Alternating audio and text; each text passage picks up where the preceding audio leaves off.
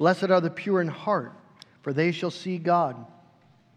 Blessed are the peacemakers, for they shall be called sons of God.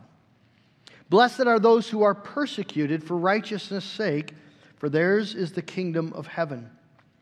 Blessed are you when others revile you and persecute you and utter all kinds of evil against you falsely on my account.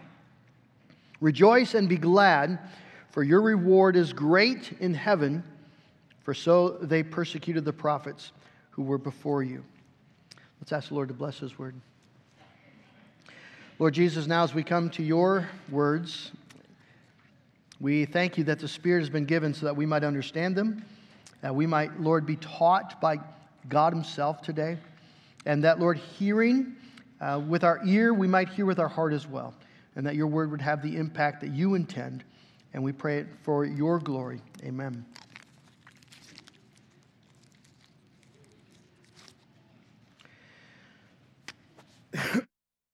Excuse me.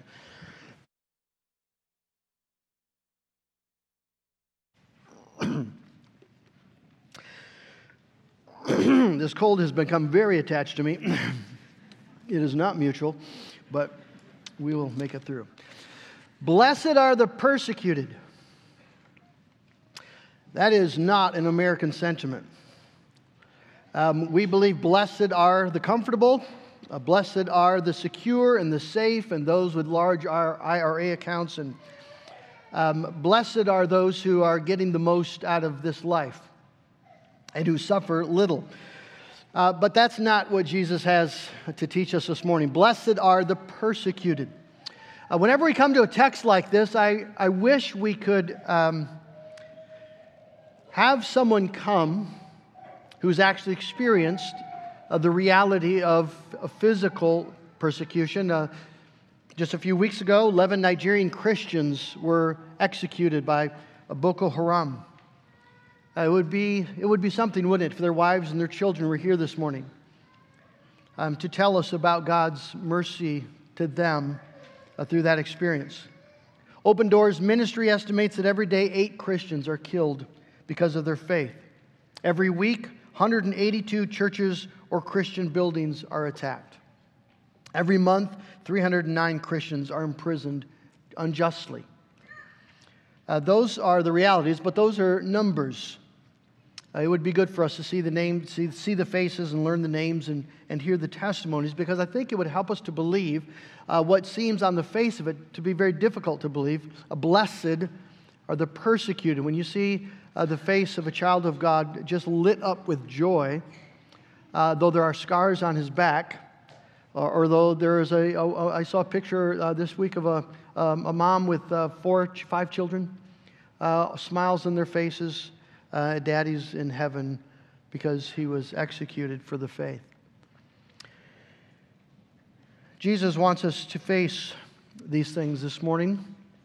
There's something unique about this beatitude. It's uh, it's unlike the others in the sense that the others uh, really are def- def- uh, defining of a person's character, what's, what the Spirit of God does in the life of someone. Uh, the Spirit of God, when it comes, will teach you to be poor in spirit as you acknowledge your bankruptcy before God and, and, and, and lead you to grieve your sin and lead you to be humble, submissive before the Word, the meek.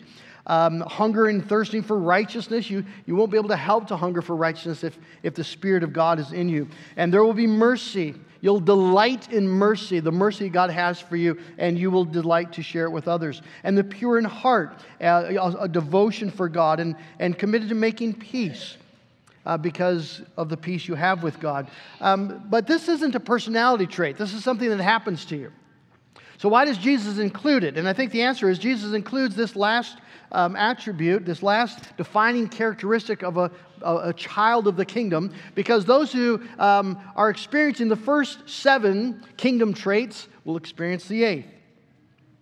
Those who uh, actually do mourn their sin and hunger for righteousness and, and show mercy, those who uh, belong to Jesus Christ and, and delight in his kingdom, they will, they will find that they don't fit in the world. They don't belong in some sense to the world, and they'll experience the scorn of the world. Uh, the lesson that Christ has for us this morning is that um, persecution for Christ's sake is a feature of those who belong to the kingdom of heaven. Just like spiritual poverty and, and heart purity and intentional peacemaking, it's a mark of the child of God. We saw that in the book of Revelation um, over and over. And that's a challenge to us. Let's just recognize that of people who like comfort and we like security, we like safety, we like peace, we, we like to be liked, we like it a lot. And, um, and, and this way of life is a challenge for our flesh. But Jesus uh, wants us to know that persecution for his name's sake is actually um, inherent to discipleship. It's, it's, it's an essential part of following Christ. Dietrich Bonhoeffer, as you know, put to death in World War II for his faith, writes this, written from prison. He says, I believe it was, he says, as we embark upon discipleship, we, su- we surrender ourselves to Christ in union with his death. In other words, we give over our lives to death. The cross, Jesus says, if you want to come after me, take up your cross. Bonhoeffer says the cross is not the terrible end to an otherwise God fearing and happy life, but it meets us at the beginning of our communion with Christ. When Christ calls a man, he bids him come and die. And I think that's exactly right. Persecution is not a, a bug in the operating system of normal Christianity. We realize it is a design feature. And this is a text then for God's people here today, right here in West Michigan. It's a text that calls us to surrender our hope for or our um, addiction to a life of comfort and security and peace, but, but it calls us to gladly enter into the reality of following Jesus, and Jesus promises great blessings for us as we do. The first thing we're going to notice is that persecution is promised. Persecution is promised. Blessed are you when others revile you and persecute you and utter all kinds of evil against you falsely on my account. One of the commonly forgotten facts of uh, discipleship and of Scripture is that persecution is not an unfortunate uh, byproduct, just something that you might have to unfortunately go through on your way to heaven, but that uh, this is something that God promises His people that um, you will suffer.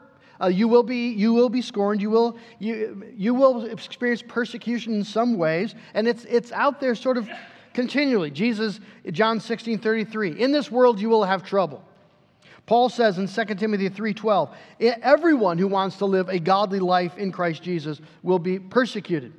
And Jesus gives some specific examples of what he's talking about. It's not just uh, talking about being put to death. That will happen. That can happen. Doesn't uh, always happen, obviously. But but there are other things that do happen. You, blessed are you when people revile you. Uh, synonyms of being reviled are synonyms of that word. Uh, when they insult you, abuse you, scorn you, despise, berate, and disparage. If you're paying attention uh, to the conversation happening in our culture today, uh, the new atheists, but, but, but in, sort of in general, Christians are despised, uh, disparaged, scorned. Uh, you're thinking benighted, foolish at best, uh, evil at worst. That you belong to a cult that is bad for the world.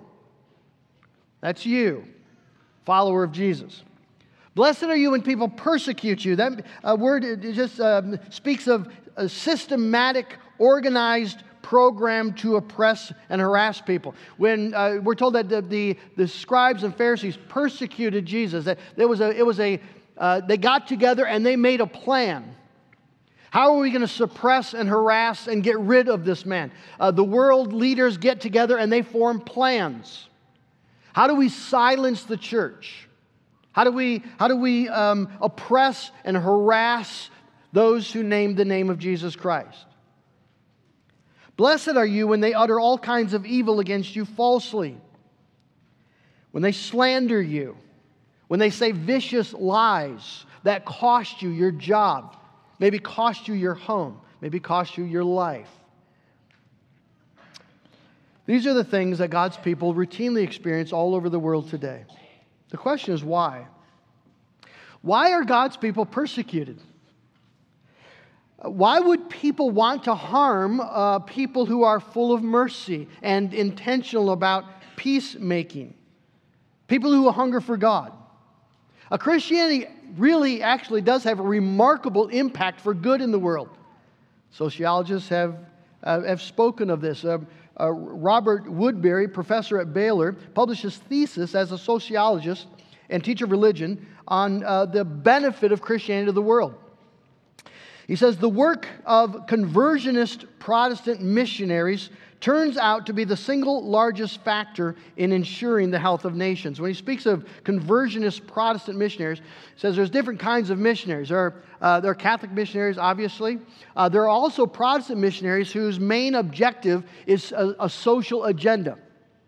And he says um, those missionaries accomplish almost nothing for social good. If you make social agenda your goal, uh, economic policies, uh, fighting for justice, whatever it might be, if that's your goal as a missionary, you see that's your calling, you're going to have almost no impact whatsoever. Why?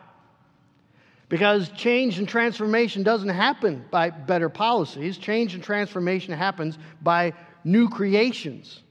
And so, conversionist Protestant missionaries um, are in a category all to themselves when it comes to positive social change. So Woodberry says this areas where conversionist Protestant missionaries had a significant presence are, on average, more economically developed today, with better health, lower infant mortality, lower corruption, greater literacy, higher educational attainment, especially for women, and more robust membership in non governmental associations.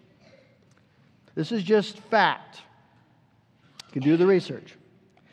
A sane world would welcome followers of Christ who are devoted to Him, but it doesn't. Uh, there's a story in, in, Matthew's gospel a little further along, uh, chapter 10. You can maybe read it uh, this afternoon, Matthew 10, where Jesus sends out uh, his disciples to heal the sick and to uh, raise the dead and cast out demons and proclaim that the kingdom of God is at hand. They're, they're doing really good work, beneficial work. And you would think that such a mission would be met with great joy, that there would be ticker tape parades, uh, glowing interviews on the Galilean television network, that the word would get out that this is a magnificent thing that's happening. Sick people are being uh, healed of diseases that are uh, incurable. Dead are being raised, demons cast out. We'd like to, to uh, talk to uh, right, whoever this right, Isaac over here. And, and uh, two weeks ago, he was completely um, controlled by a demon. And now, and now here's Isaac, and he'd like to tell you a story. That, that's what you would expect to happen. Jesus says, All men will hate you. All men will hate you. Why? Because of me. That's what he says, because of me. That, that's a staggering statement. People will hate Christians because of Jesus. I mean, there are, there are reasons. We can look at our own life and say, yeah, I, I don't blame you. I mean, I'm, sometimes I'm just a hypocrite. I'm lazy. Um, I, I, don't live up to what I say I believe. There are, there are reasons why you might look at my life and, and just shake your head in dismay or disgust. I understand that. But I don't understand this. Why would you hate Jesus? Um, of all the men who've walked on the face of the earth, there's no one remotely less worthy of hatred than Jesus. And yet, the simple truth is, no one has ever been more hated. Herr Hitler is not more hated than Jesus. Why?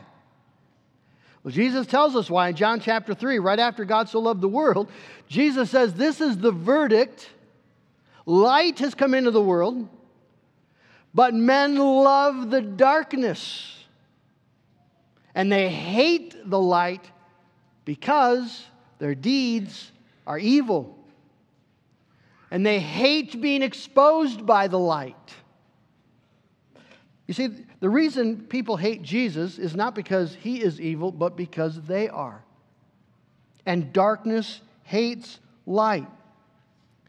And so we should not be surprised then that those who hate light, Jesus, also hate those who've come into the light, those who belong to Jesus. John says in John 15, if the world hates you, keep in mind it hated me first. If you belong to the world, it would love you as its own. As it is, you do not belong to the world, but I have chosen you out of the world. That is why the world hates you. Jesus understands that the world will hate his children. And, um, and he tells us right up front it's going to happen. You see, God's people are persecuted because we don't belong to this world. We belong to him. We don't fit in the world. Uh, we don't laugh at the dirty jokes. We don't participate in, also, in the office gossip, right? We, as we follow Jesus Christ, we're hungry for other things. As we follow Jesus Christ, um, there's light that emanates from our life, and it's upsetting to the natural man. If you intentionally follow Christ, you will irritate people. Sinclair Ferguson says, uh, You would not think that simple honesty would be a dangerous lifestyle until you put it into practice on the shop floor. And you, and you uh, actually work the hours that you're supposed to work, and you don't, uh, you don't cut corners like everyone else. You're going you're to be reviled. Some of you could tell stories. Peter Kreeft says, When true good meets true evil, the result is a cross. So God's people are persecuted, will be persecuted because they belong to Jesus and because they look more and more like Jesus and they love what Jesus loves and they hate what Jesus hates. And that puts them in the crosshairs of the devil. But Jesus, acknowledging the reality, notice he never apologizes for it. I love this about Jesus. He doesn't say, In this world you're going to have trouble. I'm sorry. The world's going to hate you. I'm so sorry about that. Uh, you're going to be persecuted. My deepest apologies. He never does. Why not? Because Jesus believes there is a great blessedness that belongs to suffering with Him and for Him. In fact, Jesus says, Rejoice and be glad. And He gives two reasons why we should rejoice and be glad. I'm going to take the second verse Rejoice and be glad, for so they persecuted the prophets before you. As I've said before, that, that, on the face of it does not seem encouraging. Um, they persecuted them and they're persecuting you. If you read about some of the persecutions, um, they were sawed in two, they hid in caves, uh, they were dropped down wells. Um, it was, it was, it was, they stoned them to death. That's what happened to the prophets of the Old Testament. And Jesus says, Rejoice and be glad. They did all that to those guys, and, and they're doing it to you. Okay? Uh, how is, that, how is that supposed to help? Well, it helps you because for two reasons. It authenticates your faith. What Jesus is saying here is that is that if you're being persecuted for righteousness' sake, like the prophets were being persecuted for righteousness' sake, you are in good company. You're in great company. Um, you, you belong on the right side of eternal history. When wicked men despise you for Christ's sake, heaven applauds. Who do you want applauding as, as you live your life? Do you want the world's applause? You can have it. You can call yourself a Christian and just kind of downplay all the discipleship things, downplay the hard doctrines. The world, the world will applaud. They'll write glowing articles, right, if you have any significance. Other people will, will pat you on the back for how tolerant you are. You can have it. If you want the world's applause, it's right there for you. Or would you like the applause of Moses and Elijah, Jeremiah, Ezekiel? Would you like the applause of heaven? That's what Jesus is calling us to.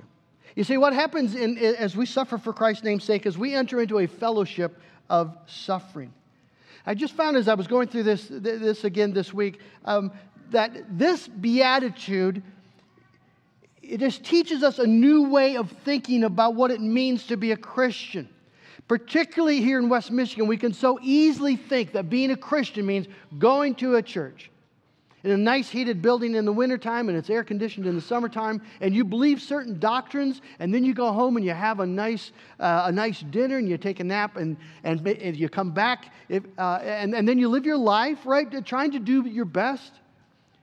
Now, those things are all, it's all great. It's all good. It's, means of grace are essential. But but we can easily assume that being a Christian means going to a nice church and going to your home to your nice home and then going to a nice job, or at least it's bearable, and, and you just live a nice West Michigan life. And it's good and it's happy. Now, again, all those things are blessings, and, and we should never apologize for the blessings God gives. They're from His hand. Thank Him for them. But, but Jesus is, is, is calling us here to remember that discipleship means following Jesus and we follow a crucified Jesus. And that what we call the West Michigan Christian life can easily be just another way of doing the American dream and living for yourself and pursuing your safety and your comfort and living a life that's that's really not much different than your neighbor's life who knows nothing about Christ. And, and, and, we can easily assume that, that following Jesus means that, that we will not be touched by suffering. We heard a testimony this morning about that. But see, Jesus is saying, no, there's discipleship, following me in a world that is, that is dark, will involve necessarily resistance and scorn. And when it happens, rejoice. Don't be stunned, don't be surprised, don't be shocked. Be glad. Johnson, in his commentary, says the persecuted Christian is by his suffering initiated into a brotherhood of suffering. This brotherhood includes the prophets, John the Baptist, Jesus himself, the apostles, and all true believers throughout the centuries. This is the source of our identity, pride, and joy. We stand with them. We are numbered among the true servants of Christ. What does our Christianity cost us? In our time, in our money, our comfort, our security? What does it cost us to be a follower of Jesus Christ?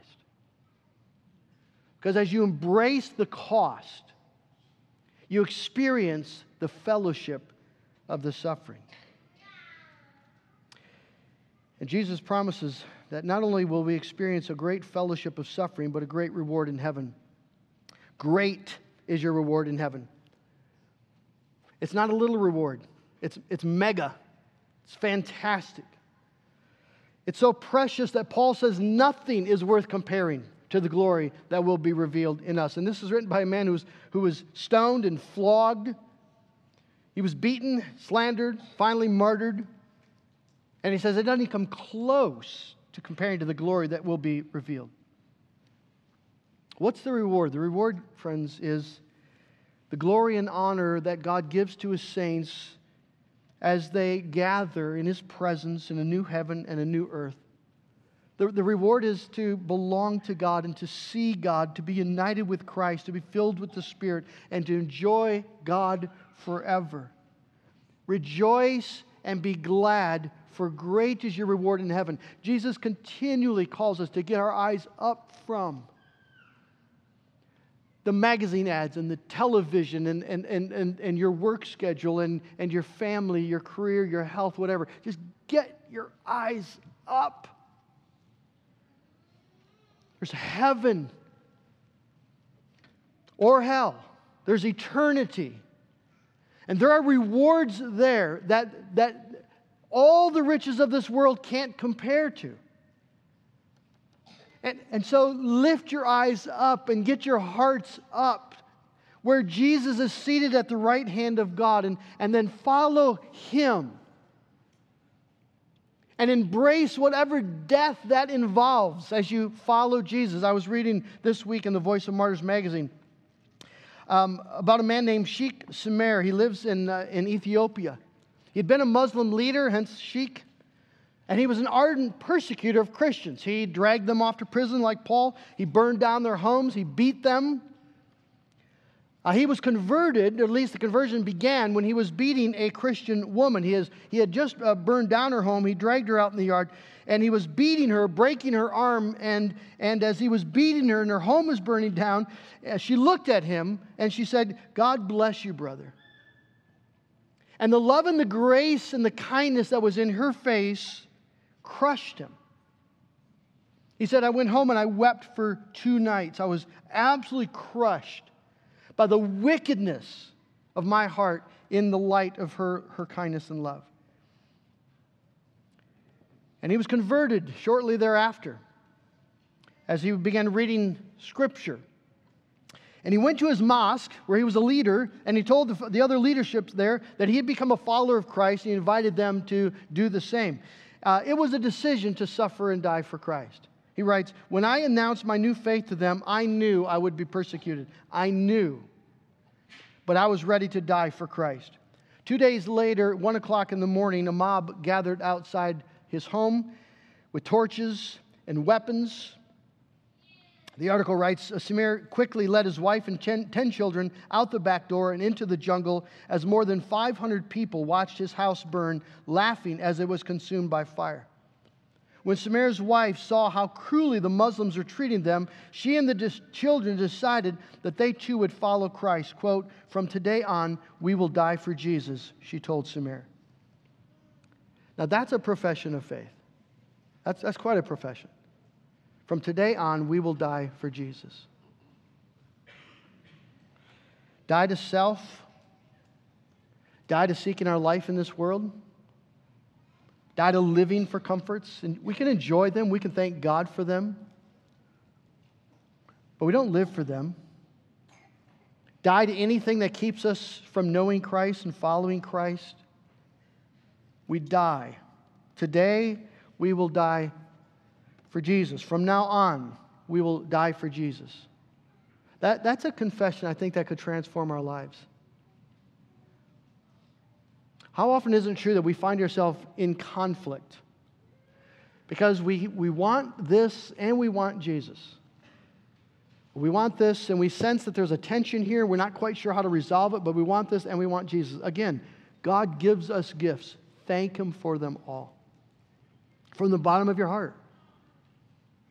And then think what does it mean for me and my family and my friends? What does it mean for us to die from now on for Jesus. To die. You see, friends, there, is a choice to make. As we saw in the testimonies this morning, growing up in the church doesn't make you a Christian. There's a choice to make, not just to confess your sin and believe in Jesus, but there's a choice to make to die to self and to live for Jesus.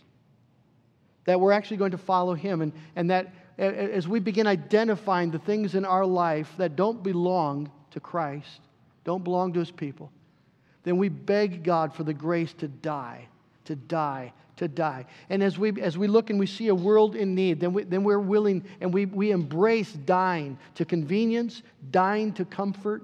If we're ever going to have an impact, friends, in this community, uh, we're going to have to learn to die to preferences, die to comfort, die to convenience. As we reach and stretch to love and embrace people that maybe are not like us, in terms of our status, economic status, and, and, and the way we grew up and, and how we think about doing life. We're going to have to die to things. But, but Jesus says that's the Christian life. That's the Christian life. Today we will die for Jesus. Now, why would we do that? Why would we do that? Well, obviously, because he died for us. He died bearing the wrath of God so that we could live experiencing the love and grace of God. That's the gospel. Jesus died so you can have all grace, all blessing, all riches. Even as you die to this world, blessed are you. Great is your reward in heaven. Friends, this beatitude calls us, as Jesus closes out the beatitudes, calls us to live um, all the way down to examine our life all the way down. What does it mean to be a follower of Jesus Christ? If He gave His life for me, rescuing me from the hell that I deserve, rescuing me from the judgment of God, and bringing me into the grace of God, lavished on me in Jesus. Well, then let's, from today on, die for Jesus, for His name, for His glory, for His cause. May God grant it. Amen. Oh Lord our God, we thank you for Jesus and that he calls us to follow him. Lord, I thank you for our brothers and sisters all around the world today who suffer in faith for the name of Jesus Christ, for those who are imprisoned, uh, for those, Lord, who have lost loved ones. We pray for our brothers and sisters in North Korea, in Yemen, Saudi Arabia, Afghanistan, Somalia, Vietnam, Indonesia, Ethiopia, Eritrea. We think, Lord, of uh, those in, uh, who were executed in Nigeria. We pray for our brothers and sisters in China. We pray for Wang Yi, a pastor who's been sentenced to nine years of hard labor, which very well might end in his death because he stood for Christ. There are so many others who are ex- experiencing the pressure of the government, seeking to quelch the church, to snuff out the light. And Lord, I pray that we'd be awake to the fact that living for Jesus Christ calls us to die here too. That the things of God become our utmost priorities. That the name of Jesus is precious and the cause of Christ is so valuable, and important to us and that we embrace whatever cost in our time, our comfort, our convenience, our finances to participate in the cause of Christ. And that our lives are marked then as those who belong to Jesus, those who've died and are dying to self to live for Him. Father, uh, teach us by your Spirit to live in this way that we might know the great reward. We pray in Jesus' name. Amen. Let's respond to the word this morning as we confess that it is in Christ alone that our hope is found. Let's stand together and sing.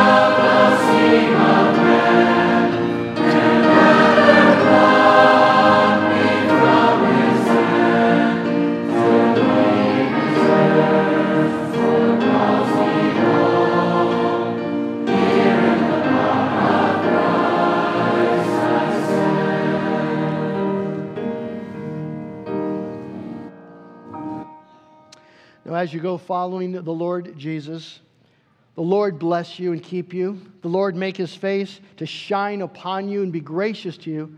The, lift, the Lord lift up the countenance of his face upon you and give you his peace. Amen.